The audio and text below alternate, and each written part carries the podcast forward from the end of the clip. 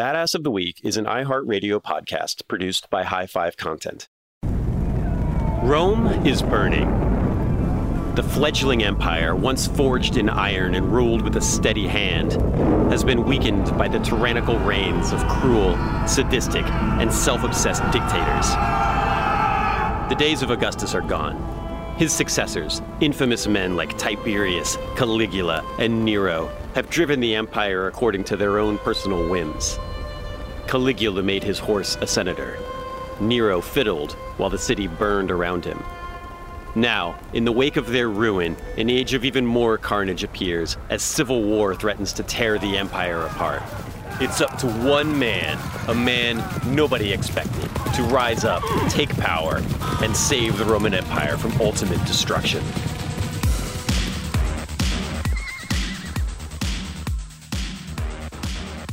My name is Ben Thompson, and I'm here, of course, with my co host, Pat. Good morning. How are you doing today? I'm doing okay. How are you, Ben? I'm You've doing been away, good. right? Yeah, I'm doing good. I just got back from my uh, my cruise. Weirdly, we started in Venice and we went down the Adriatic and we went to a lot of places that were part of the Venetian Republic, the most serene Republic of Venice.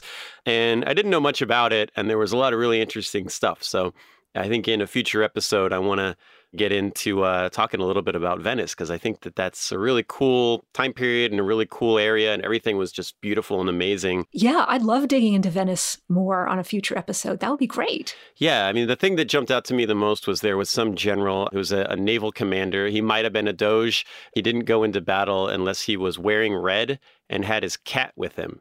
Well, obviously, Right. obviously, that's how you win battles. Yeah. Duh. Yeah, you got to wear red into battle and bring your lucky house cat with you.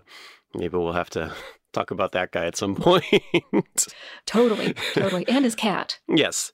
I don't know, Pat, did I miss anything exciting while I was gone? I, I tried to not read the news as I usually try to not read the news. You know, that's actually probably very, very good for your mental health.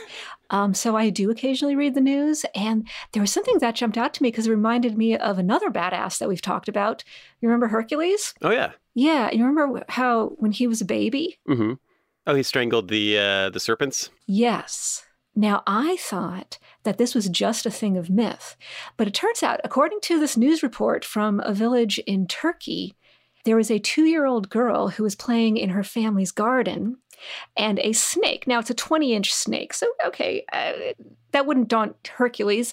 This is a two year old girl who, as far as I know, does not have any divine ancestry, but you know, the neighbors heard her screaming and they run in and they rush her to the hospital for snake bite injuries, but it was too late for the snake because apparently she had bitten the snake. She grabbed the snake and bit it and managed to kill it. That's fantastic. 20 inch snake is like no small, like, I think that's my son is almost two, and he's like a pretty high percentile for for his height. I mean, 20 inches is almost two feet, right? Like, that's a serious, Yeah. that's a serious snake. Yeah. And I don't really trust my son to like be coordinated enough to get on and off the couch without falling down. So being able to um bite a snake to death is pretty impressive. Maybe that inspired the Hercules myth. Anyway, so that's what's been happening in the world. And that's how uh, that's how this sort of thing gets started, right? You know, like a two-year-old bites a, uh, a twenty-inch snake to death, and then that story gets told down through the ages, and then two thousand years Mhm. later, we're talking about how she, you know, it was a fourteen-foot-long anaconda, and she ripped its throat out with her teeth. Yep. Yep. An anaconda sent by the goddess Hera in retribution for things that the kid didn't even do. Yeah, now So- she's uh, she's Yeah. the the goddess of vengeance in this town. So, yeah, snakes, watch out. Watch out for toddlers. Yeah. Awesome. Well, um, sounds like I, I missed a few interesting things. Uh, but one one other thing that came up with my with my cruise was, you know, a lot of these places along the Adriatic. We started in Italy and we went down Croatia, Montenegro, Greece, and then back through Sicily. A lot of old Roman ruins, of course. Like you know, a lot of some of that stuff was in various stages of being well preserved, but there was a lot of really cool uh, Roman, uh, old Roman amphitheaters and and temples and buildings, and you know, an old wall here that dates back to the empire.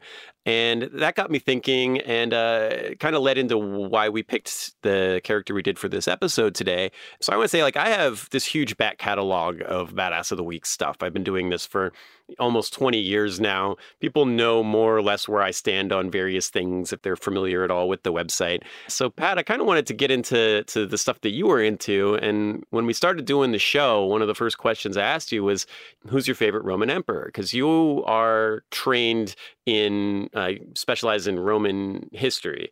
So, you, you have to have a favorite emperor. I, got, I was curious to know who it was. And your answer was very surprising to me. So I think that today we should talk about it further. Vespasian.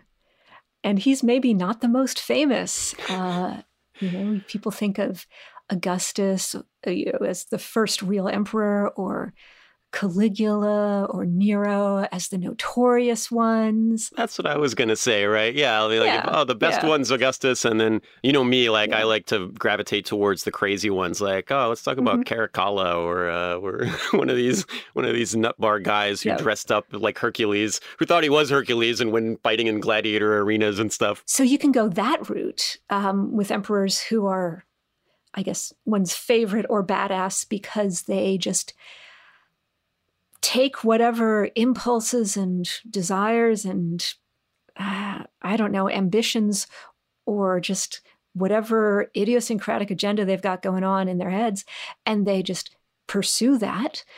And then there's the other kind of badass, which is a lot more practical. Like, okay, we've got a job to do. Let's do it. I like this, right? Because this kind of fits our differing takes on history as well, right? Because on my website, I've written about Augustus, Tiberius, and um, Julia Agrippina, who was Nero's mom and, and Caligula's mm-hmm. sister. So I've written about the crazy ones. I've never written about Vespasian. I knew of him, but I didn't know too much about him until we started uh, kind of digging into the research on this episode. So I'm excited to hear what you got to say about him. And now for a word from our sponsor.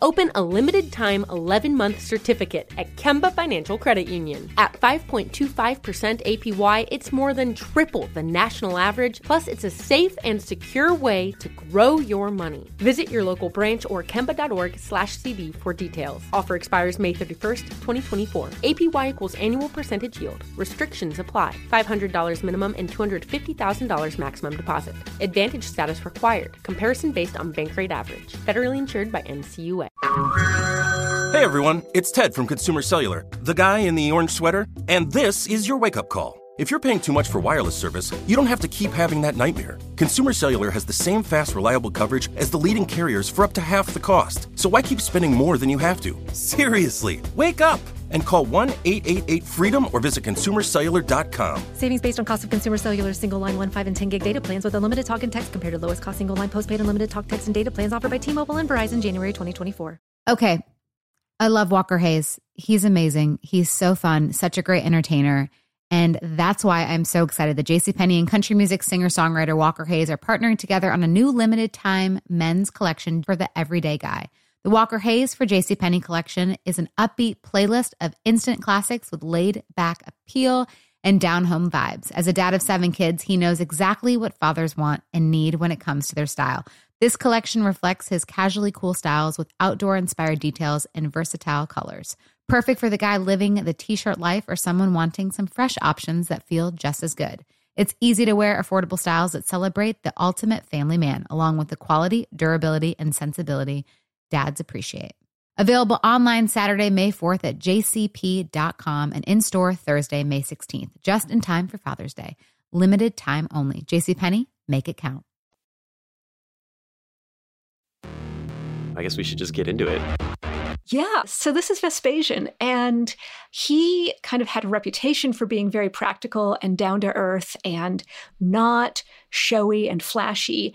One of the things that makes him badass is that he's he's coming in like it's almost by contrast with many of these previous emperors and it's not just that he's contrasting with uh, Nero or Caligula or even Tiberius in his own way, but also that the Roman Empire itself is in a state of crisis.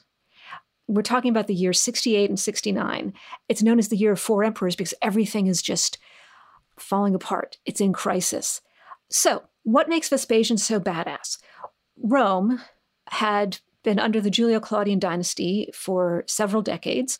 And with Nero, the last of the Julio Claudians, when he died, we're looking at a civil war. We're looking at chaos because we've had several emperors and you've had a sort of clear line of succession.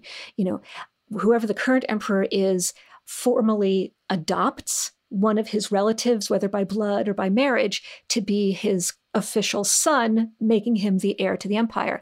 Nero hasn't done that. So when Nero's dead, what's happening? People are so used to thinking in terms of emperors by now, instead of the republic that had happened over a century ago, that uh, you have various people trying to claim the throne. The year 68 69 is known as the year of four emperors because in this year, you actually have to mark the emperor's, the official emperor's reign, not just by the month of their reign, but even in some cases, the day of the month uh, that they started or ended their reign, because things were just, there was a lot of turnover in that job. So, whatever you may think about the fact of having an emperor, officially known as the Principate, because the official term was princeps, first among equals, you know, whatever you may think about uh, that as a system of government, from the point of view of many of the Romans of many different classes, even if it wasn't perfect, there was a sort of stability. And we've had about a century of not having civil war. Right. So I mean the the last civil war that they've had was was Augustus fighting against Brutus and then Julius Caesar times uh, Augustus taking over this is about 100 years ago. It's about as far away as World War II is for us today. So that's a good way to think of it. It was like, you know, pre-World War II, like okay, I mean, we had we had a republic back then, but very few people alive today remember it. Very few people alive today remember the Civil War, but we've all been hearing stories about it. Like you, like you and me have been hearing the stories about World War II. I'd really rather not go through that again. It sounded pretty mm-hmm. horrible. Mm-hmm. And so you have this kind of time period where uh, we all kind of remember this, but it's it's far enough away that like we don't really want to go back to it. People who are alive have only ever known emperors and don't really want to change the system of government. But let's look at kind of the stage here. Let's look at the world that Vespasian is walking into. The previous emperors are kind of a mixed bag, right? Augustus is is pretty generally considered to be okay. He's probably the best one. He's the most famous one.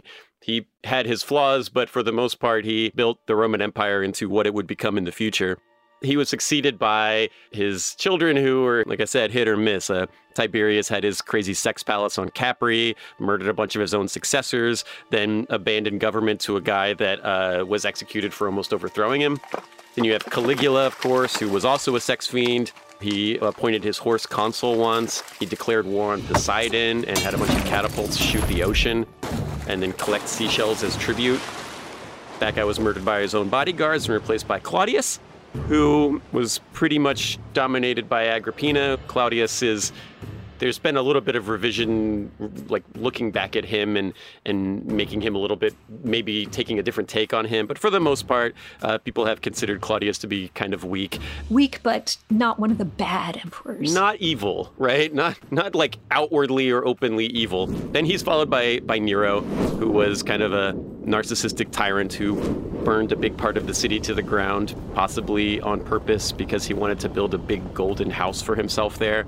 He used to drunkenly run around pretending he was Hercules and was such a nightmare that the Senate declared him an enemy of his own empire and ordered him to kill himself. And it's just excess wealth, debauchery. Nobody knows what the hell's going on. Everybody's just extravagant, having big parties, getting drunk, being crazy.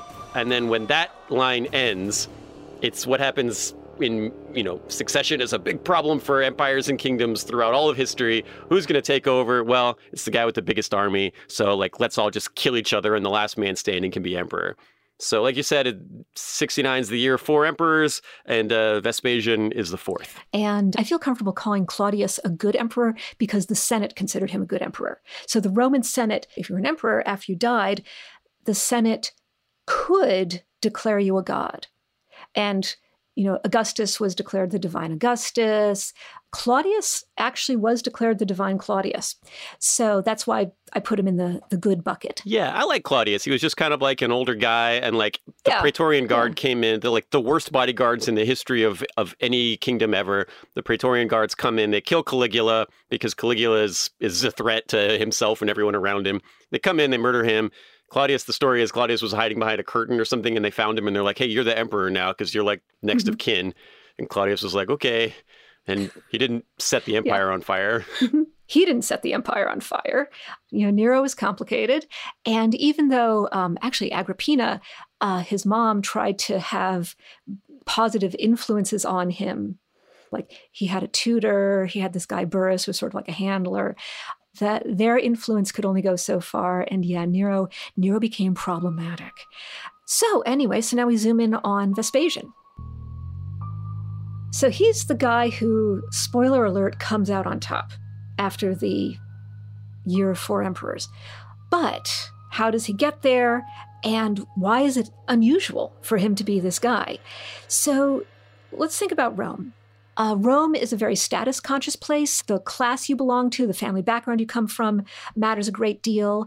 Uh, when I say Rome, often I mean Rome, the city, as opposed to the Roman Empire, which encompasses the whole Mediterranean, basically just fanning out from the Mediterranean. You've got this huge territory controlled by Rome, uh, ranging from Turkey or what they called Asia Minor in the east over to Spain and France in the west, you know, what we call Germany up to the north, and then the whole northern part of Africa, including Egypt. And I want us to have that image, like this whole map of the Mediterranean in our minds as we go into this, because I'm going to be talking about Rome, the city, but also there are things happening all around the empire that are going to converge on Rome, the city. There was a prejudice against people who weren't actually from Rome, the city. And this could even mean the rest of the Italian peninsula. And in addition to class in general, if you're in government, if you're in politics, there is a very particular prejudice against people who are from non senatorial families because senatorial status was kind of, it was actually hereditary. So if your dad or your grandfather was a senator and you were a guy, you could become a senator. And there were ways of becoming senators that were not hereditary, but they were you know, you had to work at it. And the people who were from established senatorial families kind of looked down on the newcomers. So, anyway, all of those things that I've just told you, coming from outside the city, from parts of Italy that are not Rome, coming from a non senatorial family, and Vespasian, our guy, not only was his family non senatorial, but his father was engaged in money lending, and historians call him a muleteer. So he may have been in the trade of trading mules or driving mules or some sort of some sort of not very glamorous profession some sort of not very glamorous trade so here's this guy vespasian now on his mother's side on his mother's side he um he actually can trace a little bit of senatorial ancestry, but the class doesn't come through your mother. Yeah, so like you said, Romans believed that if you weren't from Rome, you weren't really a Roman, you were just an Italian, which is, you know, if you look on the map of where Vespasian comes from, it's not that far away from Rome. You kind of would think, oh, it's the same, but for them, it's not the same, right? So yeah, he's born Titus Flavius Vespasianus. I don't know if I'm saying that right, Pat. You're gonna have to correct me. Yeah, I mean he would he would probably have said it Titus Flavius Vespasianus, but you can just call him Titus Flavius Vespasianus. Yeah, he was just a he was a big bald military guy. He was from an equestrian caste, like you said. His dad was probably a tax collector or a muleteer, which I love as a name for a person who drives mules. He was equestrian caste, which is kind of like the warrior class. It's not the senators, not the not the aristocrats, and uh, just like kind of a country guy. He had an accent. At this time, everybody was trying to mimic the emperors, right? Because the emperors create culture in Rome, and all of these emperors, Nero and Caligula and, and Tiberius, they had these big parties, and everything was flashy and gaudy. And this guy was just kind of like down to earth, just from a farm or whatever. He's, you know, a military guy, very simple, very, this is how it is, this is how it's going to be. Like Clint Eastwood walking up to the Capitol in the Hunger Games This is how I'm envisioning this guy. Yeah.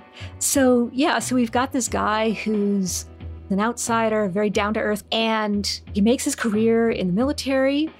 And in the year 66, Nero is still emperor. you've got the whole rest of the empire to pay attention to, and some parts of the emperor are easier to keep under control than others. And over in the east, there's this region called Judea. And from Nero's point of view, from the Romans' point of view, it's a pesky place. And uh, there's actually a prophecy floating around, supposedly, that uh, someone coming from Judea will rule things, will rule the world. Okay, fine. Okay, prophecies, they never mean what you think they mean, but you still feel like you have to pay attention to them. But that also, from the Romans' very pragmatic point of view, you need someone to keep an eye on things in Judea, and it's it's annoying. Nero wants someone in charge in Judea whom he can rely on to keep things under control from the Roman point of view, but also someone who's not too prominent. Because if someone is in charge of legions, or if someone's in charge of a province somewhere, and they're maybe a little too famous, a little too flashy, a little too prominent, Nero might see them as potential competition. Yeah, and Vespasian was the perfect guy for this. Yeah. Because when you look at where he'd been before this, right? So he was like this country guy, good upbringing, and up until this point in 66, he had been a career military guy. He served in Thrace. He served in Egypt. He commanded the Second Legion during the invasion of Britannia. Um, he was like the commander of the Legion when they fought through they fought along the Thames and then southwest into Cornwall and Somerset. He'd been wounded in battle a couple times. He took a he took an arrow to his shield and a rock to his knee, but he was like a war hero in Britannia. He became a consul uh, in 51, but pissed off our friend Agrippina, got scared of her and quit because he didn't want to face retribution. And so for the last few years, they'd positioned him out in North Africa, kind of the middle of nowhere for if you were like a Roman and you were worried about somebody trying to seize power in Rome. He was a governor in North Africa where he had made a name for himself as kind of a, the people in North Africa liked because he was surprisingly not super, super corrupt like every other Roman governor of North Africa had been up until that point. But he's the perfect guy to send him to Judea because even if this guy has some military victories, they're in a very distant part of the empire. And this guy is never going to become emperor, right? No, of course not. Who would ever think that? So Vespasian, you know, he's out there, he's out there in Judea putting down the revolt. And meanwhile, back in Rome, Nero dies. This guy, Galba, who is the head of some legions out in Spain, is proclaimed emperor by the Senate. Galba is, within a few months, overthrown by this guy, Otho. Okay, I'm, I'm going to number these guys. So it's the year of four emperors. Galba's the first of the four emperors, Otho's the second, Vitellius is the third, and Vespasian's the fourth. And I'm just saying that because it took me a while to be able to tell them apart or keep them straight. So uh, Galba, the first guy, he came across as not like Nero. And that's why people thought he might be an okay emperor. The guy he was replaced by, Otho, the guy who overthrew him, actually was kind of Neronian, and Otho tried to present himself as being like Nero in an attempt to appeal to the people who missed Nero, because not everyone hated Nero. Some people loved him. As it is with politics, you know. as it is, as it is. So Otho tries to present himself as being more like Nero. And while Otho is emperor and alive, another guy, Vitellius, this is guy number three, is also claiming the throne. And there were these legions stationed out by the Rhine River, you know, modern day Germany, and they were the ones who actually started acclaiming Otho as emperor. And then Vitellius defeats Otho. Otho commits suicide. Vitellius, guy number three, becomes the emperor. He's proclaimed by the Senate. But Vitellius doesn't have all that much support aside from those particular legions in the Rhine, the area of the Rhine River. You know, the saying like, oh yeah, you and what army? Um, well, in this time and place, that's kind of how things work. All of these various claimants to the throne need the backing of the army. You don't just show up. You have to build credibility, you have to build a support base, you have to build, you know, oomph and defend yourself from other people who have legions supporting them. Right. And so, like, I mean, if you look at these four emperors, right? Galba, the first one, he shows up in Rome in 69 for the first time, and he's like, hey, I'm here. I'm going to be the emperor now. And then Otho's army shows up to kill him. They cut Galba's head off and chop the rest of his body apart. They put his head on a pike and parade it around town. Vitellius shows up a few months later and does something pretty similar to Otho, or at least threatens to. Otho kills himself before they decapitate him, but they do definitely like display his body publicly as as another false emperor. So so yeah, you and what army is important because anybody can be declared emperor, but you need some friends or you're going to be in big trouble. That imperial uh, robe isn't going to do much to protect you from uh, from a broadsword. Yeah. So the question of who's supporting you and how big a stick do they have and how many other sticks do they have and any friends with sticks do they have? And do they trust the friends or are the friends just sort of opportunistic mercenaries you know? Meanwhile this is going on in rome. You know galba's head is getting paraded around like a cake pop or something. And I'll never be able to eat a cake pop the same way again. oh no. i just ruin cake pops for you Meanwhile, out in the region of the Danube River, there were these legions who had supported Otho, guy number two. And okay, so remember, Vitellius is the emperor, but of course, the empire is a big place and he can't be equally in charge at all places at all times. So uh, these Othonian troops. They heard these reports that Otho was dead, and they, these guys, they had been doing what armies sometimes do, and you know, raping and pillaging, and just kind of behaving wantonly. And they were worried that if they made it back to Rome, they would face punishment for just pillaging and just behaving badly. So they're thinking to themselves, okay, what do we do? What do we do? What do we do? Uh, we should find some other guy. Like if Otho really is dead, we should find some guy to like look after us. So, you know, hey, the Spanish legions had found a guy to proclaim emperor. The Praetorian Guard had found a guy to proclaim emperor. Hey, let's jump on the proclaiming a guy emperor bandwagon. So the legions, uh, they, they kind of put their heads together and they think, okay, who do we know? Who do we know? Now, some of these soldiers had been serving in Syria before being transferred to the Danube. And they said, hey, wait a minute, that guy, our old boss, Vespasian, we liked him. So the other soldiers supposedly unanimously voted to acclaim Vespasian as their guy. And this is awesome, right? So they're just like, we need a dude, like you said, and they recruit Vespasian without him being there. And then I guess he gets the word that's like, hey, like half the army thinks that you're the emperor now, while he's off in Judea, like trying to put down a revolt. but it's because he was cool. It was the same thing. It's why they liked him in North Africa because he didn't, he wasn't corrupt and just taking advantage of everybody. He wasn't one of these legionary commanders who was using his soldiers as a stepping stone to uh, to his political career, or was like beating them up, or was was cruel with them, or any of that stuff. They all liked him, and they said you should be the leader because you're the best option. But now he's got to like question his loyalty to the emperor. So this seems like a good place to take a break, and we'll pick it up again on the flip side.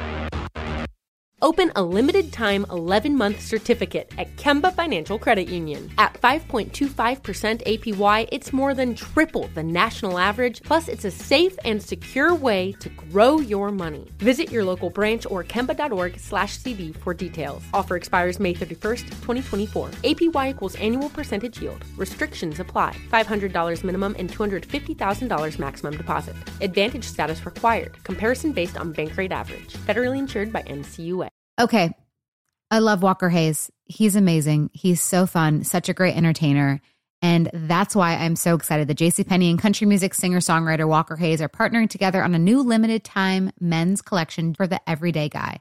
The Walker Hayes for JCPenney collection is an upbeat playlist of instant classics with laid back appeal and down home vibes. As a dad of seven kids, he knows exactly what fathers want and need when it comes to their style.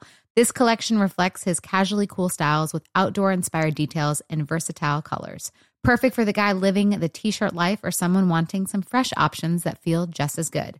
It's easy to wear affordable styles that celebrate the ultimate family man, along with the quality, durability, and sensibility dads appreciate. Available online Saturday, May 4th at jcp.com and in store Thursday, May 16th, just in time for Father's Day.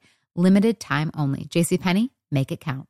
Like many of us, you might think identity theft will never happen to you. But consider this there's a new identity theft victim every three seconds in the U.S. That's over 15 million people by the end of this year, equal to the populations of New York, Los Angeles, and Chicago combined.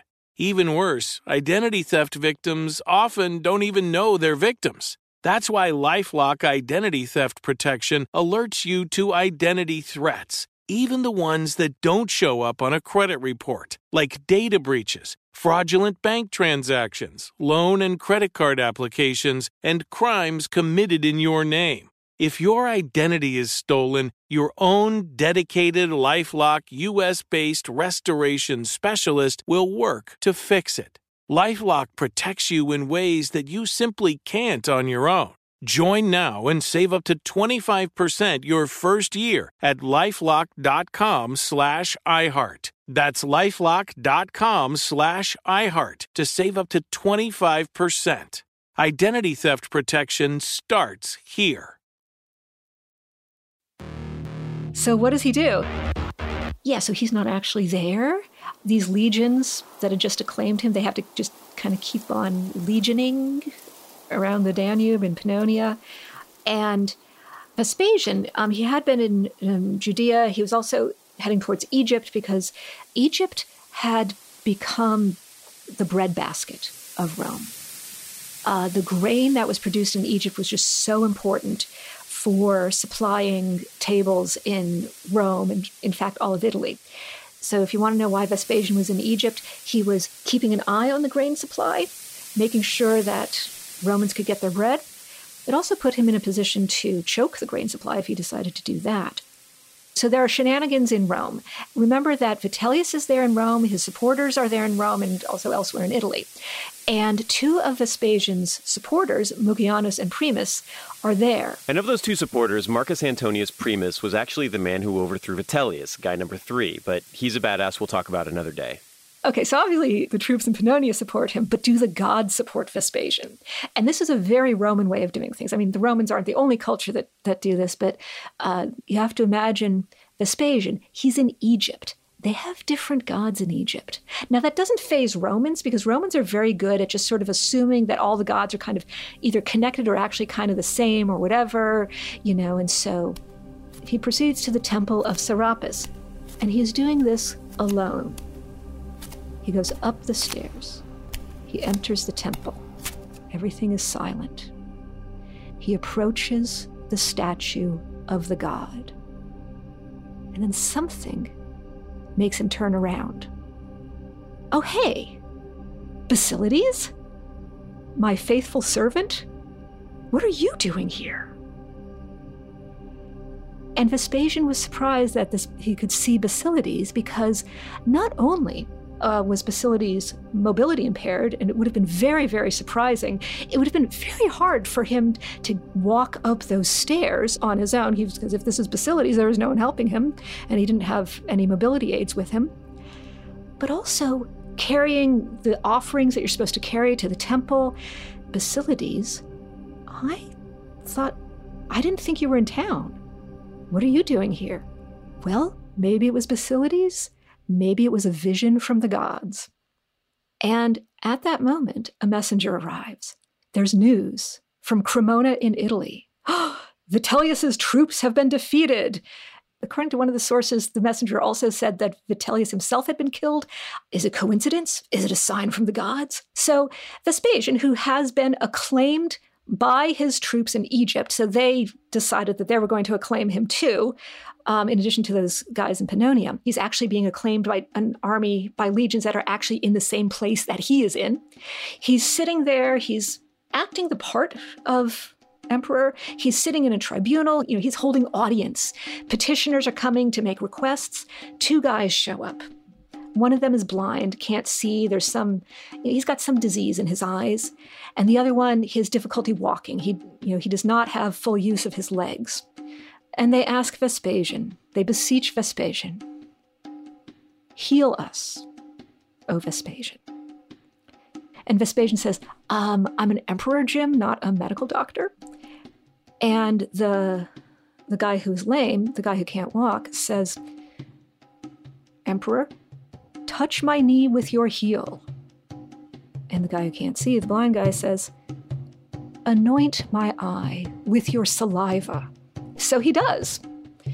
He you know, lifts up the hem of his toga and touches the knee of the one guy with his own heel, and he spits in the eye of the guy who can't see, and behold, they are cured.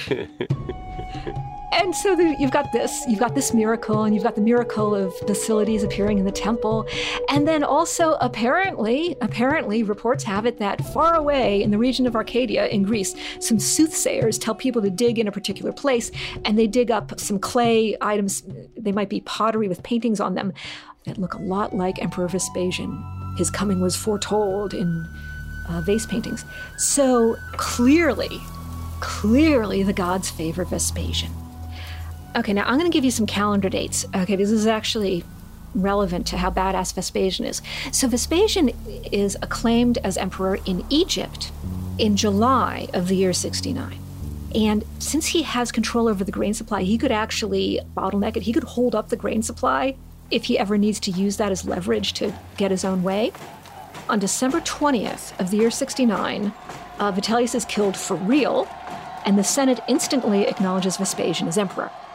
And here's the thing it's been six months since the legions in Egypt have acclaimed Vespasian.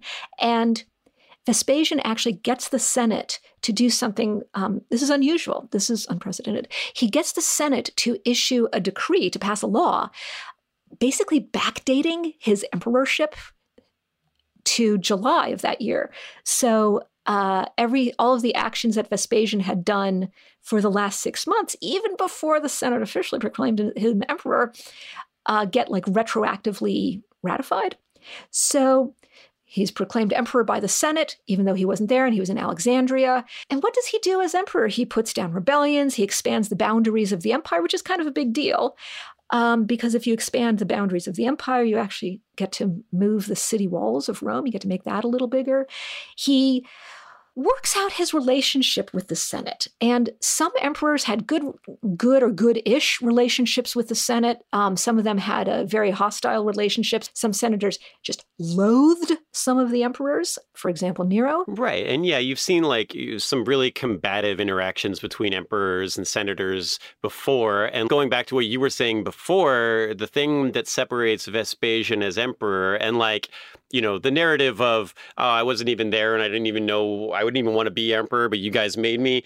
You know that that could be a little bit of propaganda on his part. He could just be kind of clever. But the deal with Vespasian mm-hmm. is that once he takes over, he's not killing and plundering and mutilating and destroying all of his political enemies and using the the treasury to buy himself a huge palace. He kind of keeps his old way of doing things, not really big like pomp and circumstance compared to some of these other guys. Rome was on the brink of collapsing into different kingdoms. Every legion was going to proclaim its own emperor, and then you were just going to have different countries eventually, right? And because he's able to work with the Senate and also with the military because they respect him, he is this stabilizing force, right? And and one thing worth mentioning with Vespasian is that this is happening in 69, 70 AD. You know, you always talk Pax Romana, a thousand years of peace, all of that mm-hmm. stuff this was an empire for like, you know, 60, 70 years at this point. Uh, there is no Pax Romana without Vespasian kind of arriving at this very, very critical moment in Roman history and saving it from from fracturing apart. Just him not being crazy or him just being uniting was was badass by itself. Yeah. He had exactly. He had many previous emperors to kind of look to as models and he mostly looked at Augustus who was generally regarded as good. After the Civil War, Augustus tried to have like sort of amnesty, like not be overly harsh and vindictive to people who had fought against him. Vespasian does that. You know, one particularly notable gesture is that Vespasian gave a generous dowry to the daughter of Vitellius, guy number three, who was Vespasian's you know, most bitter rival at the very end. And was was this generosity? Uh, was it reconciliation? Yes. Um, also, maybe a little bit strategic, right? Because uh, you want to keep your friends close and your enemies closer. Uh, he's uh, there are anecdotes about him being sort of like a crotchety, down to earth country guy. Um, you know, Ben, you mentioned that he had an accent. And there's a story that someone tried to correct his accent, his country accent. And Vespasian just makes fun of him for it. And, you know, it's like, oh, no, I'm owning the way I talk. I think it's really indicative of him that, well, he taxes the public bathrooms. And why would you do that? Well, it's tax revenue, right? You need money to run an empire, especially if you're patching up an empire that's just been through a year of four emperors. And his son Titus, remember this is Titus who had been his lieutenant in Judea and who was Vespasian was making sure he was getting super educated. Vespasian was preparing him to be his successor. Um, anyway, Titus and Vespasian are talking, and Titus says, Come on, Dad, you're taxing urine. Doesn't that smell? Ugh. And like, what a an inelegant thing to do. Oh, come on, Dad, you can be better than that. And Vespasian takes a coin and holds it under Titus's nose and says, "Okay, son, does this smell?" And Titus says, Well, no. And Vespasian says, And yet this coin came from P.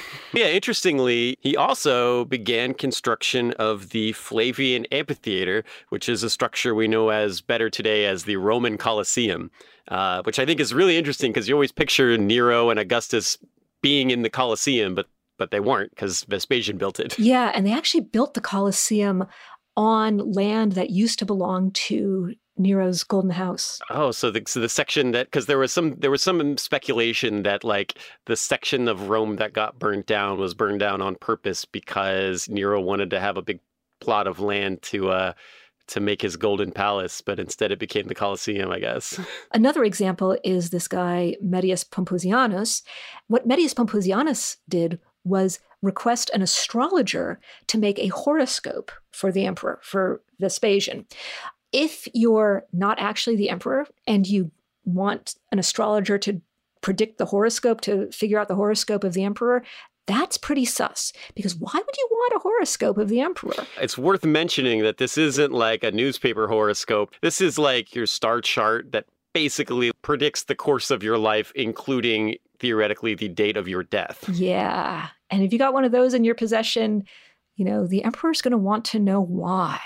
And Vespasian's friends tell him about it. They say, watch out for this guy, Medius Pomponianus.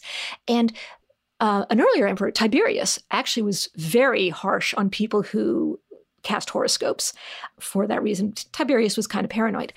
Vespasian not only brushes off the fact that Medius Pomponianus had drawn up a horoscope for him, but he even makes Medius Pomponianus consul. Yeah, might as well, right? Like like you said, keep your yeah. friends close and your enemies closer. Yeah. At least as a consul, he could keep an eye on him. you know, he emulated Augustus in other ways. Augustus liked to promote this image of peace. Vespasian put up this temple to peace. You could deify abstract concepts in Rome. There were a lot of writers and intellectuals flourishing under Vespasian. Yeah, he funded a bunch of writers. Sidus, Suetonius, Pliny the Elder, Josephus. They all they all met him uh, at various times and got funding from him. Uh, Flavius Josephus wrote the Jewish War about Vespasian and then later his son Titus's battles in in Judea, putting down the revolt there. And most of what we know about it is is from this text that was funded by by Vespasian, which is kind of interesting because he's the enemy to Josephus at the beginning. The revolt begins in 66 with Herod Agrippa is the Roman governor of Judea. None of the people that live there like him. He's kind of a tyrant, and uh, they have a revolt against him. Obviously, Rome can't stand for that, so they send the army. Uh, and Vespasian, like we talked about, was the guy that was sent.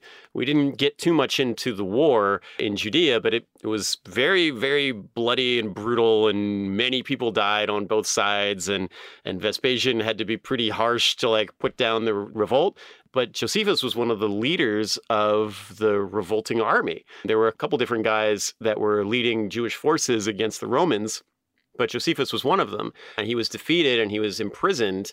Uh, but then Vespasian uh, employed him as a translator and then later made him a Roman citizen, brought him back to Rome. Josephus wrote the story of, of the war. And kind of interesting considering that they were opposing generals at some point, that Vespasian would would fund an enemy soldier, an enemy general to write the history of the war that the two of them had together. Yeah. Yeah. Interesting move. Mm-hmm. Interesting move. Bold move.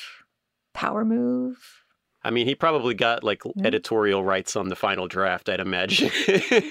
yeah, we'll never know for sure, but yeah, you do have to you do have to read these sources with a, a critical eye. Even if if it was very extreme editorial control over the final text of Josephus's book, the book doesn't make the Romans look great. It's not talking about how awesome Yeah. Vespasian is. It's talking about how he's killing prisoners sometimes, and sometimes very Mhm. brutally, like repressing a, a revolt and and uh, destroying the Temple of Jerusalem. Like he doesn't have positive words for the Roman army when he's talking about that. So, yeah, sometimes he can he can do things that are, I think, remarkably smart, gracious, useful, high-minded.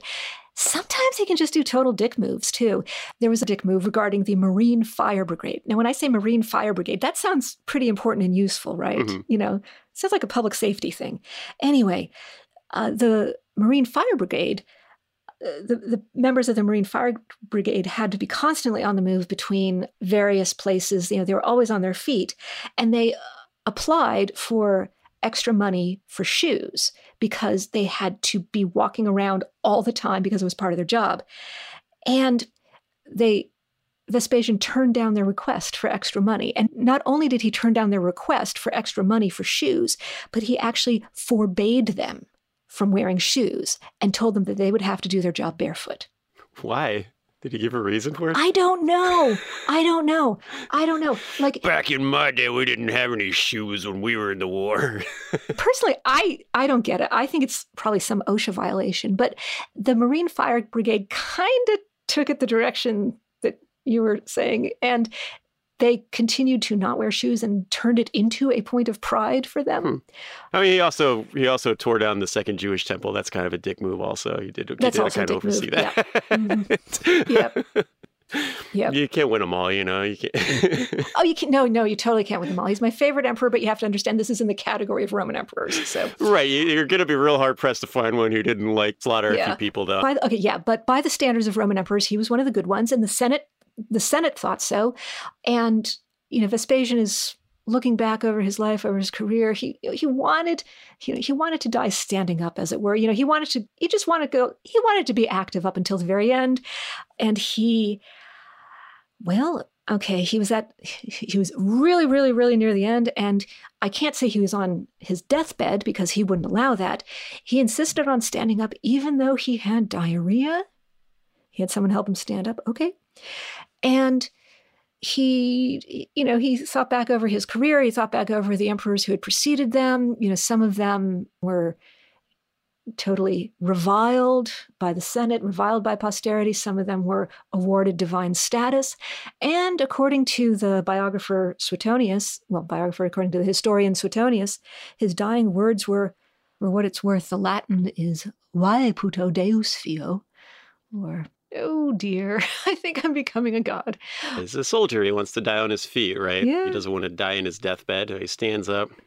Uh oh, I think I'm becoming a god. And one of the benefits of having Vespasian as emperor is that he had an automatic, unambiguous plan of succession in place.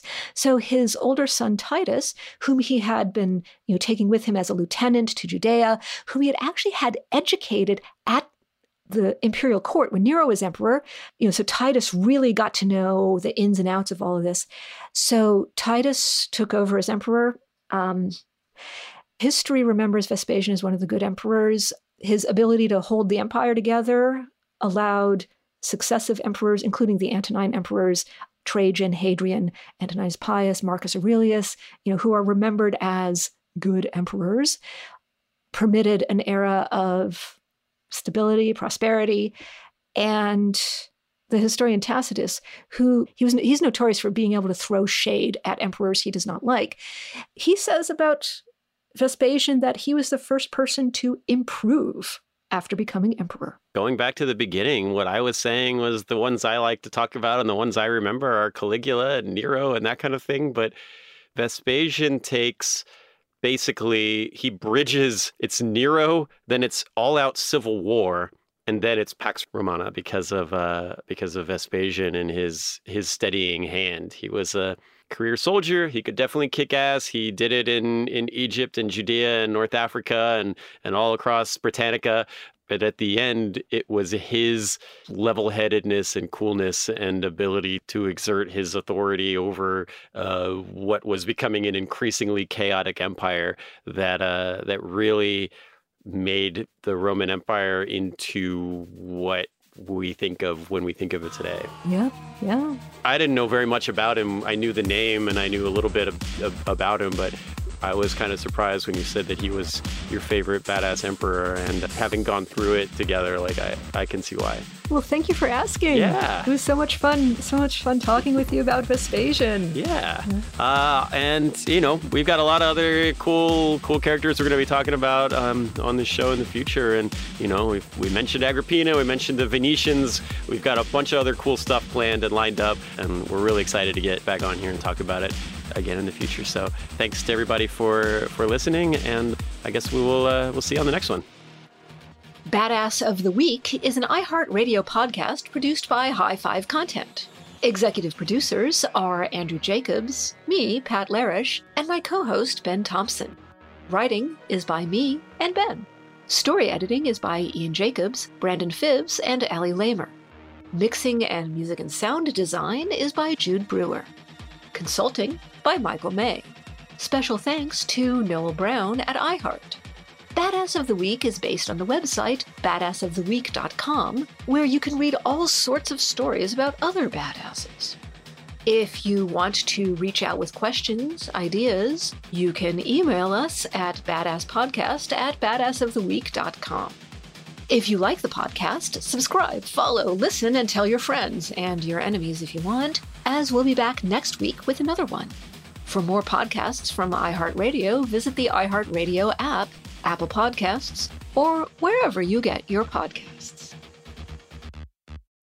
Open a limited time 11 month certificate at Kemba Financial Credit Union. At 5.25% APY, it's more than triple the national average, plus, it's a safe and secure way to grow your money. Visit your local branch or kemba.org slash CD for details. Offer expires May 31st, 2024. APY equals annual percentage yield. Restrictions apply. $500 minimum and $250,000 maximum deposit. Advantage status required. Comparison based on bank rate average. Federally insured by NCUA. Nobody wants to outlive their money, but it happens, especially for women. That's why Gainbridge offers the Parity Flex annuity, designed for women's unique retirement needs, with flexible withdrawals plus a guaranteed lifetime income benefit that keeps paying you even if your account balance is zero. Gainbridge is helping build a better financial future for women. Retirement income you can't outlive is the ultimate flex. Start saving now at Gainbridge.io. Visit Gainbridge.io slash ParityFlex for current rates, full product disclosures and disclaimers, and other important information.